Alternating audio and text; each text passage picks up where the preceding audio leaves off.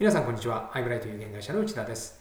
ポスティングで売上につなげる外籍塗装を手掛ける業者、ポスティングするチラシにたった一つの工夫をしてからレスポンス率が上がったといいます。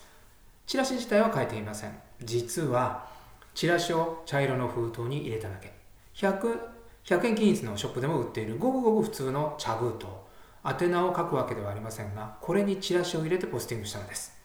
チラシがダイレクトにポスティングされれば、お客様は塗装のチラシとすぐに分かり、そのままゴミ箱に捨ててしまうことが多いはずです。しかし茶封筒が宛名もなしでポストに入っていれば、なんだと感じ、中身を一応確認するケースが増える。これで結果が変わったのです。大きく変える、斬新なアイデアを出す、これらも大事ですが、ビジネスでは小さな違いを積み重ねることが重要であると実感できます。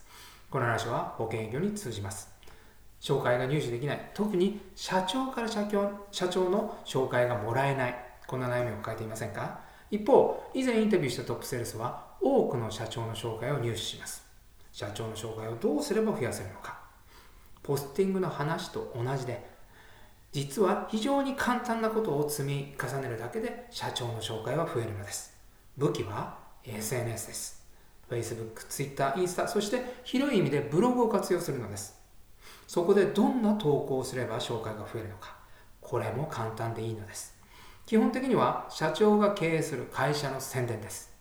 会社の売り上げにつながるような投稿をするのです。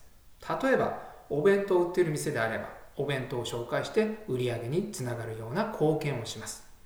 製造業ならどんな仕事をしていて、どんな仕事がならできるかを投稿します。やることはこれだけです。売り上げにつながれば黙っていても紹介はいただけるようになります。もちろん全てのケースで売り上げにつながるわけではありません。しかしそれでも大丈夫なのです。実は売り上げにつながらなくても、無料で宣伝をしてくれたという実績だけで紹介をいただけるケースが少なくないと、そのトップセールスは語ります。つまりうまくいったら紹介入手、うまくいかなくても紹介入手、これをやらない手はありません。